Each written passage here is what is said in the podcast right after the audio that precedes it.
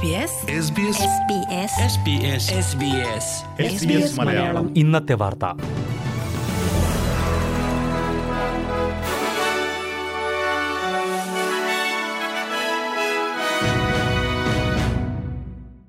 നമസ്കാരം.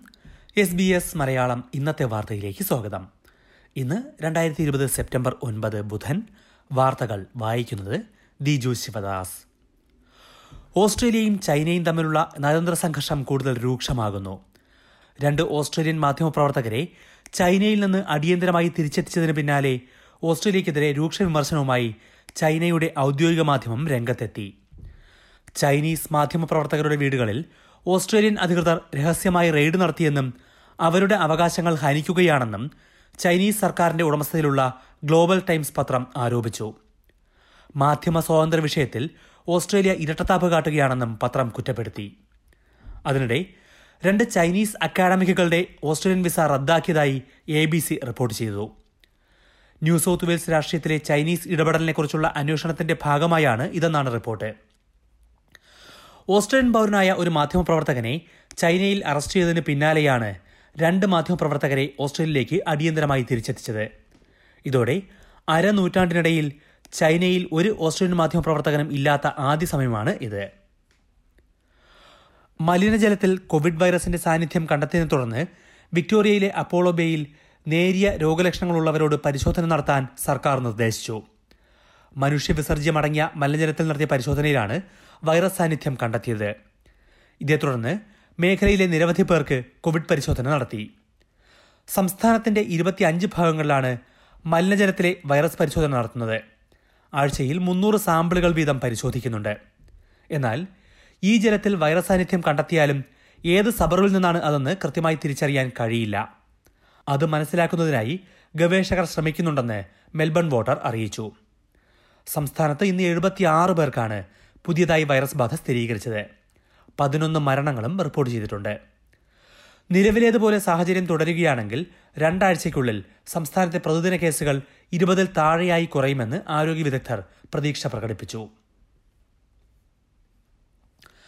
വിക്ടോറിയയിൽ സ്ഥിതി മെച്ചപ്പെടുന്നതിനിടെ ക്വീൻസ്ലാൻഡിൽ എട്ട് പേർക്ക് കൂടി പുതിയതായി വൈറസ് ബാധ സ്ഥിരീകരിച്ചു. എന്നാൽ ഇതിൽ ഏഴുപേരും ഐസൊലേഷനിലാണെന്നും അതിനാൽ ആശങ്കപ്പെടേണ്ട കാര്യമില്ലെന്നും സംസ്ഥാന സർക്കാർ അറിയിച്ചു. ഓഗസ്റ്റ് മുപ്പത്തിയൊന്നിന് ശേഷമുള്ള ഏറ്റവും ഉയർന്ന പ്രതിദിന കേസാണ് ഇത്. ഇപ്സ്വിച്ച് ആശുപത്രിയുമായി ബന്ധപ്പെട്ട് മൂന്ന് കേസുകളും ജയിൽ വകുപ്പിന്റെ പരിശീലന കേന്ദ്രവുമായി ബന്ധപ്പെട്ട് അഞ്ച് കേസുകളുമാണ് സ്ഥിരീകരിച്ചത്. സംസ്ഥാനത്ത് ഇപ്പോൾ ഇരുപത്തിയൊൻപത് പേർക്കാണ് സജീവമായി വൈറസ് ബാധയുള്ളത്. ന്യൂ സൗത്ത് വെയിൽസിൽ ഒൻപത് പേർക്ക് കൂടി ഇന്ന് വൈറസ് ബാധ സ്ഥിരീകരിച്ചിട്ടുണ്ട്. നിലവിലെ ക്ലസ്റ്ററുകളുമായി ബന്ധമുള്ളതാണ് ഇതിൽ ഏഴുപേരും ബ്രിട്ടനിലെ ഓക്സ്ഫോർഡ് സർവകലാശാലയുടെ കോവിഡ് വാക്സിൻ പരീക്ഷണം നിർത്തിവച്ചു. പരീക്ഷണത്തിന് വിധേയനായ ഒരാൾക്ക് ഗുരുതരമായ പാർശ്വഫലങ്ങൾ കണ്ടെത്തിയതിനെ തുടർന്നാണ് പരീക്ഷണം നിർത്തിവച്ചത്. പരീക്ഷണം വിജയിച്ചാൽ ഓസ്ട്രേലിയയിൽ ഉടൻ വാക്സിൻ ലഭ്യമാക്കാനായി സർക്കാർ കഴിഞ്ഞ ദിവസം കരാർ ഒപ്പുവച്ചിരുന്നു. ഏതു തരത്തിലുള്ള പാർശ്വഫലങ്ങളാണ് ഉണ്ടായത് എന്ന കാര്യം വ്യക്തമല്ല. ഇത്തരം സംഭവങ്ങൾ വാക്സിൻ പരീക്ഷണത്തിൽ പതിവുള്ളതാണെന്നും വാക്സിന്റെ പാർശ്വഫലം തന്നെയാണോ ഉണ്ടായത് എന്ന കാര്യം വ്യക്തമാകണമെന്നും ഓസ്ട്രേലിയയിലെ deputy chief medical officer Nick Coatsworth പറഞ്ഞു.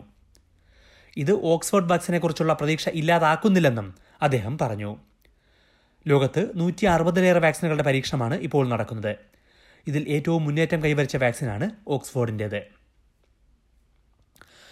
മെൽബണിലെ വിറ്റൽസി മേഖലയിൽ ഇന്ത്യൻ വംശജർ ഉൾപ്പെടെയുള്ള ദക്ഷിണേഷ്യൻ വനിതകൾക്കിടയിൽ ആത്മഹത്യാ നിരക്ക് കൂടുന്ന സാഹചര്യത്തിൽ പ്രത്യേക സേവനങ്ങൾ ലഭ്യമാക്കണമെന്ന് ശുപാർശ. ഇതേക്കുറിച്ച് അന്വേഷണം നടത്തിയ കൊറോണറാണ് ഈ ശുപാർശ നൽകിയത്. വിറ്റൽസി മേഖലയിൽ രണ്ടായിരത്തി പതിനെട്ട് രണ്ടായിരത്തി പത്തൊൻപത് കാലഘട്ടത്തിൽ ആത്മഹത്യ ചെയ്ത നാലു സ്ത്രീകളുടെ വിഷയമാണ് കൊറോണർ അന്വേഷിച്ചത്. ഇന്ത്യയിൽ നിന്ന് കുടിയേറിയ മൂന്ന് പേരും ശ്രീലങ്കയിൽ നിന്ന് കുടിയേറിയ ഒരാളുമായിരുന്നു ഇത്. ഈ കാലയളവിൽ ഇന്ത്യൻ വംശജരായ ഏഴു സ്ത്രീകൾ വിറ്റൽസി മേഖലയിൽ ആത്മഹത്യ ചെയ്തതായി എസ് ബി എസ് ന്യൂസ് നേരത്തെ റിപ്പോർട്ട് ചെയ്തിരുന്നു. ഇതിന് പിന്നാലെയായിരുന്നു കൊറോണ അന്വേഷണം തുടങ്ങിയത്. ഗാർഹിക പീഡനവും സാമ്പത്തിക സ്വാതന്ത്ര്യമില്ലായ്മയും ഒറ്റപ്പെടലും ആത്മഹത്യയ്ക്ക് കാരണമാകുന്നുണ്ടെന്ന് കൊറോണർ ചൂണ്ടിക്കാട്ടി. ദക്ഷിണേഷ്യൻ വംശരായ സ്ത്രീകളെ ലക്ഷ്യമിട്ട് ഈ പ്രദേശത്ത് ആരോഗ്യ മാനസികാരോഗ്യ സേവനങ്ങൾ ലഭ്യമാക്കണമെന്നും ശുപാർശയിൽ പറയുന്നു.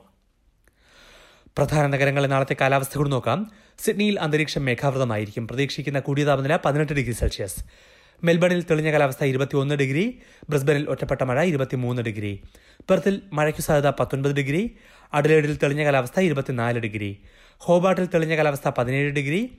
ക്യാൻബ്രയിൽ ഭാഗികമായി മേഘാവൃതം പതിനാല് ഡിഗ്രി. ഡാർവിനിൽ തെളിഞ്ഞ കാലാവസ്ഥ മുപ്പത്തിയഞ്ച് degree Celsius.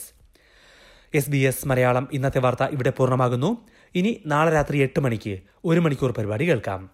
ഇന്നത്തെ വാർത്ത വായിച്ചത് Diju Sivadas. SBS SBS SBS SBS SBS SBS Malayalam. ഇന്നത്തെ വാർത്ത.